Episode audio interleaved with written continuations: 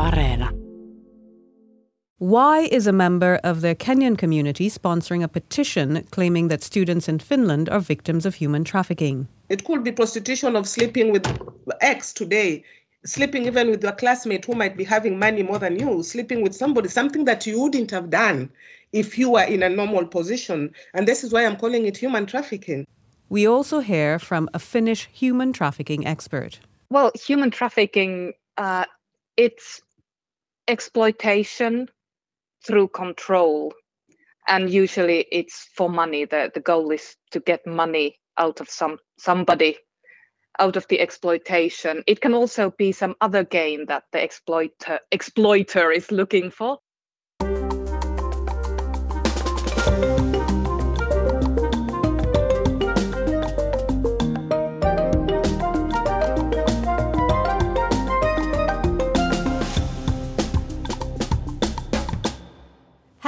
I'm Zena Iovino. I'm Denise Wall, and this is All Points North. Today, we're following up on a topic we covered earlier this spring. More than 100 Kenyan university students facing suspension of their studies and possible deportation, and the toll the situation is taking on them. They had been studying in Finland as part of an education export program. In the latest development, media in Finland have reported on the tragic death of one of the students by his own hand, as well as reports that others had turned to sex work to make ends meet. Now, these developments have prompted one member of the Kenyan community supporting the students to launch a petition to help them, claiming that they're effectively victims of human trafficking. Before we get into that, though, maybe we should quickly review the backstory. Good idea. Well, as we said on this show back in March, the students' predicament relates to a complex education export deal involving Finnish universities of applied sciences and local county governments in Kenya. The students came to Finland in 2022, that's last year, to study as part of that deal, but they've either had their studies suspended over non payment of school fees after the first semester of tuition or they face the threat of suspension. And of course, having your studies suspended brings the risk of deportation since you're no longer complying with the purpose of your Finnish residence visa. But let's get back to this education export concept. As I understand it, according to Finnish legislation, institutions offering education export programs cannot legally bill students directly for their training.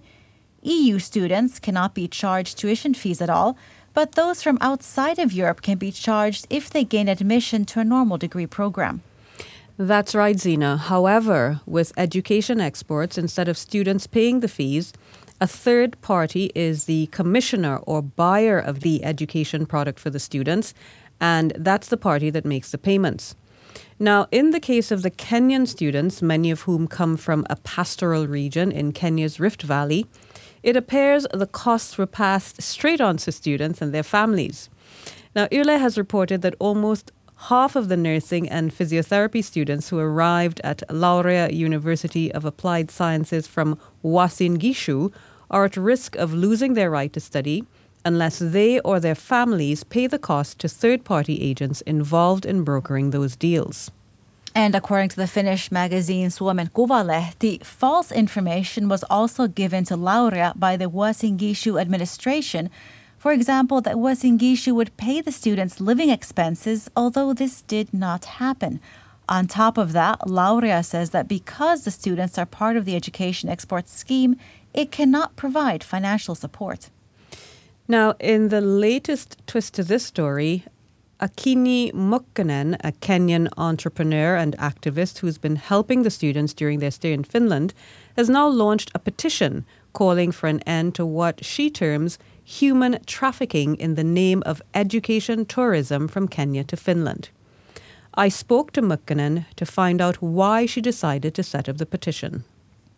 Um, what caught my eyes was the, a letter that was wrote by one of the students that they've been forced to do prostitution. The student who wrote this was requesting this letter to go viral so that it can reach the Kenyan president. We formed a WhatsApp group, and the students would come and give information there.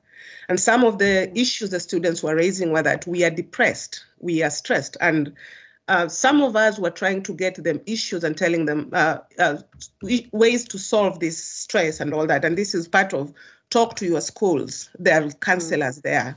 Uh, talk to us. We can be able to help. And if you need help, you can talk to. So we tried to give them where they could go, what they could do, trying to get uh, employees to be able to employ them. I've tried to communicate with the Finnish government, Ministry of Education. I've, I've written emails. I've called everyone. I've called IMO. I've called everyone. I think I've, I've talked to everyone. Uh, tried mm-hmm. to send emails, tried to do what, but you find that there is no help coming. Now, among the interventions that Mukkonen said the Kenyan community attempted was to have the Kenyan ambassador in the Nordics, who's based in Sweden, visit the students here in Finland to learn about their plight. She said that the ambassador was using diplomatic methods to try and help the young people, but the problem seemed to turn on the fact that the schools in Finland and the Kenyan county governments had signed a binding contract. Mukkonen said she therefore decided two weeks ago to set up the petition with the aim of gathering 500 signatures of support to add weight to her efforts. Now, as we mentioned earlier, the petition is calling for a stop to human trafficking in the name of education tourism. I asked her to explain why she thinks the case of the Kenyan students met the criteria for human trafficking. Information that is given to these students from Kenya is a lie. When they come here, um, they're not getting what they were told to get. Number two, some of them are saying they're getting into prostitution in order to pay these school fees. It could be prostitution of sleeping with X today, sleeping even with your classmate who might be having money more than you, sleeping with somebody, something that you wouldn't have done if you were in a normal position. And this is why I'm calling it human trafficking. I'm challenging someone to come and tell me it's not, because we are forcing people to do things they're not supposed to be doing. Mukkonen also told me that once she reaches her target, she'll be escalating the case to the EU level because she wants to be sure that other students don't fall into the same trap. I want to go to EU Ombudsman. I'm still yet to research on what I want to do. And uh, I'm also thinking of Human Rights um, Commission at the EU every newspaper in Kenya and in Finland are writing about the students. Um, there is a lot of television interviews. So I've been collecting all those and I just want to put on their desk and say, this is what is happening. Mm-hmm. Yeah. And uh, I just want to see what will happen. What is what what is disturbing me is that this is happening and they're still bringing more you know so that means more will be going through this and i would want to know that if the more are coming they're coming in a different way and we are not going to go through the same problem well, it seems that as time goes by, we discover more layers to this story. And in fact, I remember that in our last episode, we expressed the hope that the students' problems would be resolved quickly. Do we know what's happening with their studies? Well, we know some things. uh, Mukkonen told me that the situation has improved for students in the Tampere region, as some who are due to graduate in October will be allowed to attend classes until they finish. However, they'll not graduate formally until their fees are paid up in full. She generally praised the schools, though, for not going through with the threat of suspending study programs and for giving students more time to pay up. But of course, they're still living with the stress of knowing that they have overdue bills that will have to be settled at some point. And just this week, Yle reported on the case of Philippine hopefuls who came to Finland to study nursing with the guarantee of a job as part of a somewhat similar education export project involving two private sector players. However, in many cases, those promises proved to be hollow. So it seems there needs to be some scrutiny into how these education export schemes are implemented. Agreed. Uh, otherwise, human trafficking is increasingly being reported in Finland with a record number of incidents recorded last year. Do you know anything more about that, Zena? Well, I spoke with Terhi Tafari of the National Assistance System for Victims of Human Trafficking to learn more.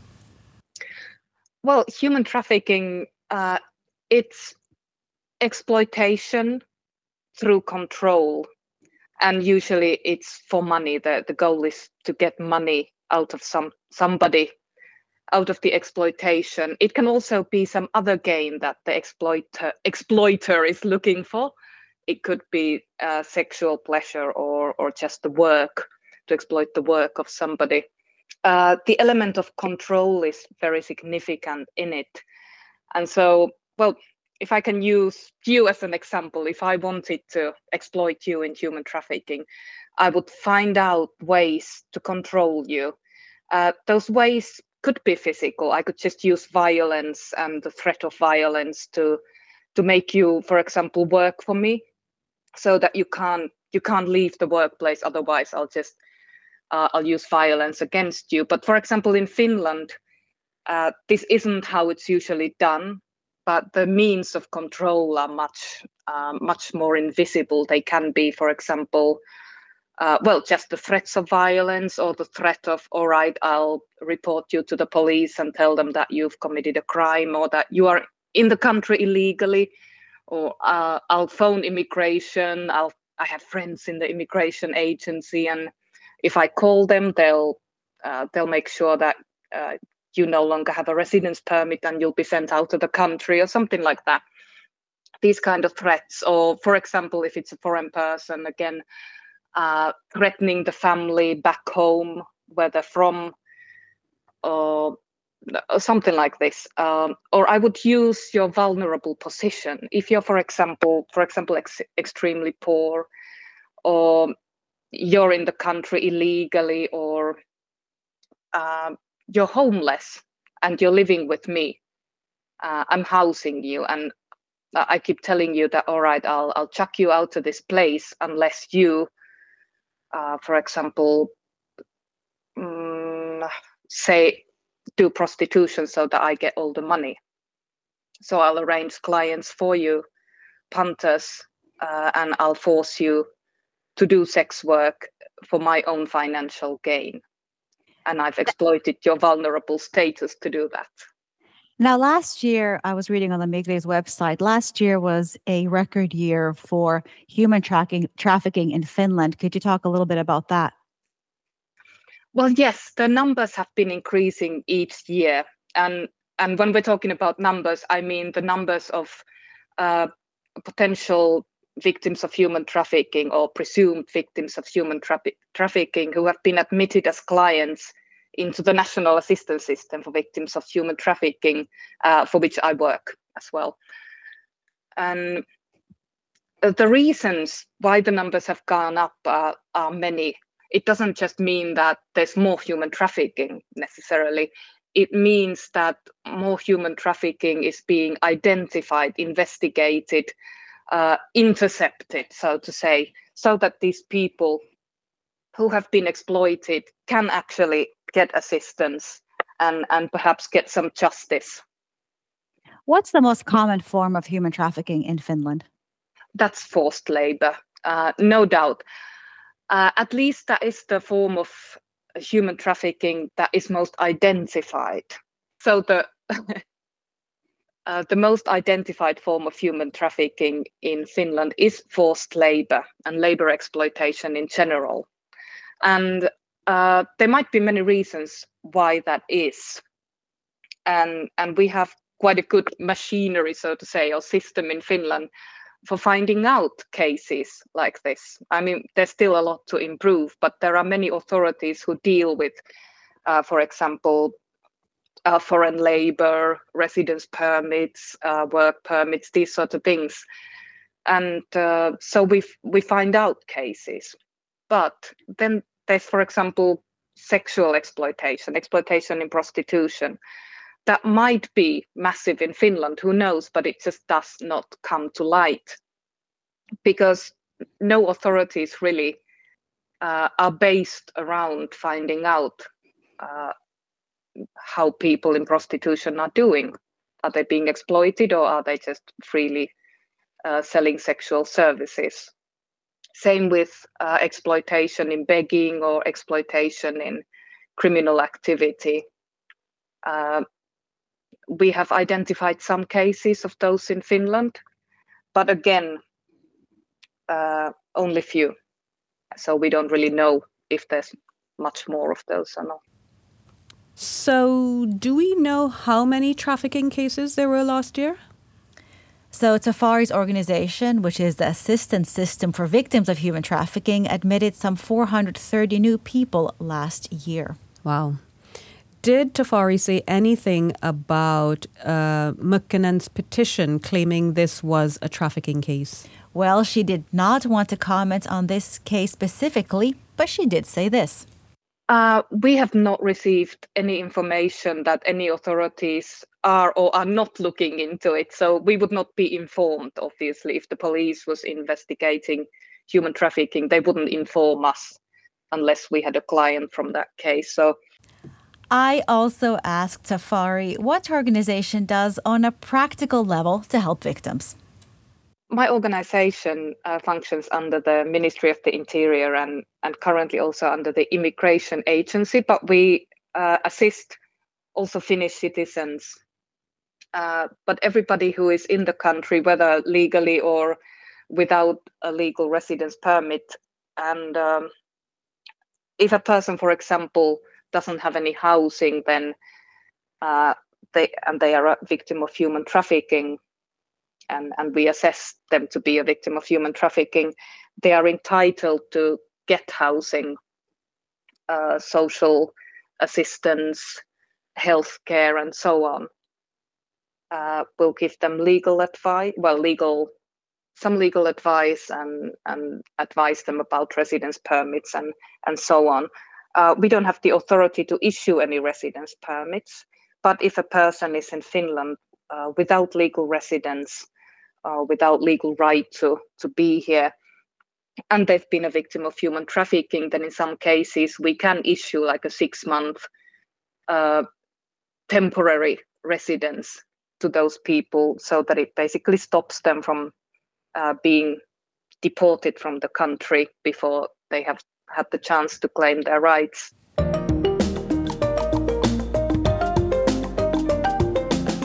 You can join the conversation too. Let us know what you think on Facebook, Twitter, and Instagram.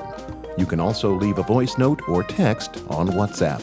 Our number is plus 358 44 421 0909. Do you hear that? Um, no, I don't. I don't hear anything. What are you talking about?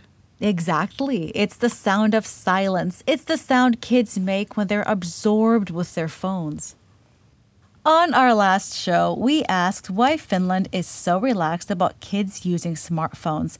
We heard from the author of a citizens' initiative wanting to ban smartphones in schools, and we heard from a father and education expert who said Finland's digitalization of the classroom had gone too far.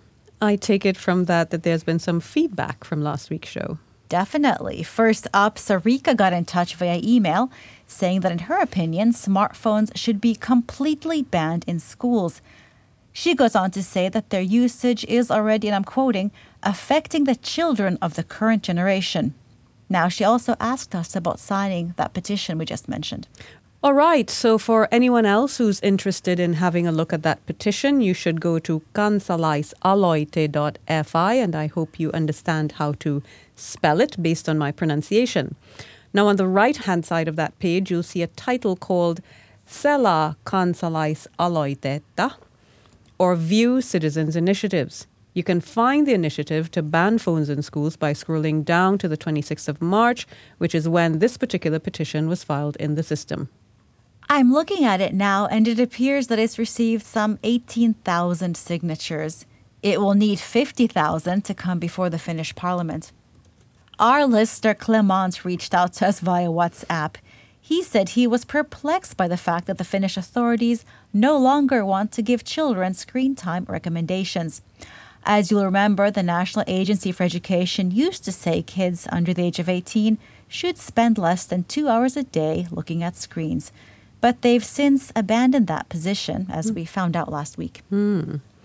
And uh, also, right after last week's episode aired, Minttu Korsberg from the Ministry of Education and Culture contacted Yle News to say that Finnish physical activity recommendations concentrate on avoiding sedentary behavior.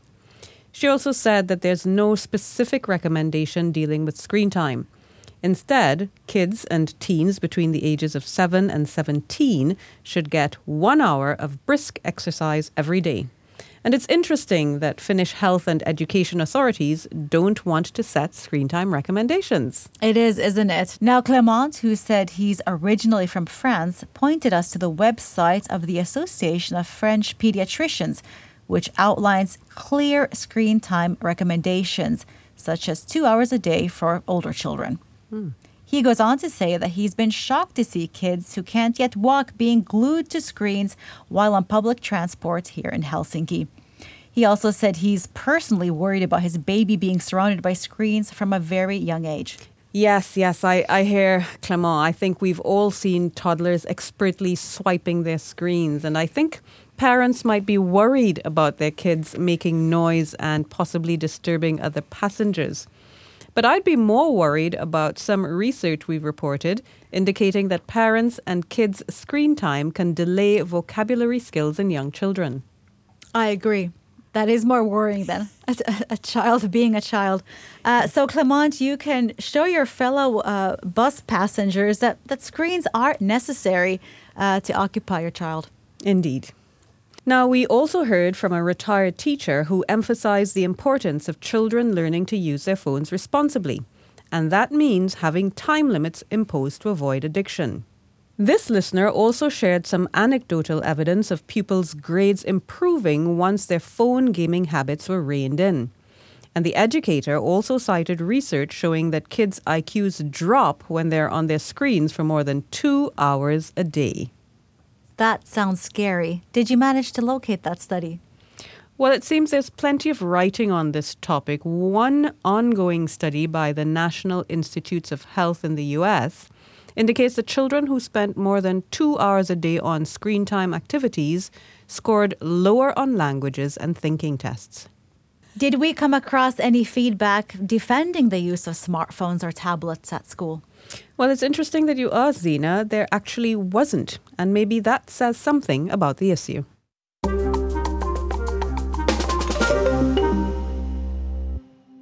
Well, uh, in other events happening this week, Ukrainian President Volodymyr Zelensky made a surprise visit to Helsinki yesterday.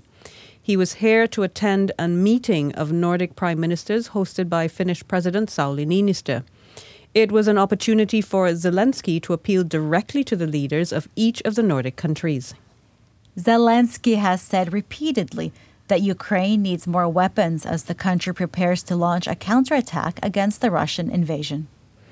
And during the media Q&A, the question arose of Finland donating older Hornet jets to Ukraine once they've been decommissioned.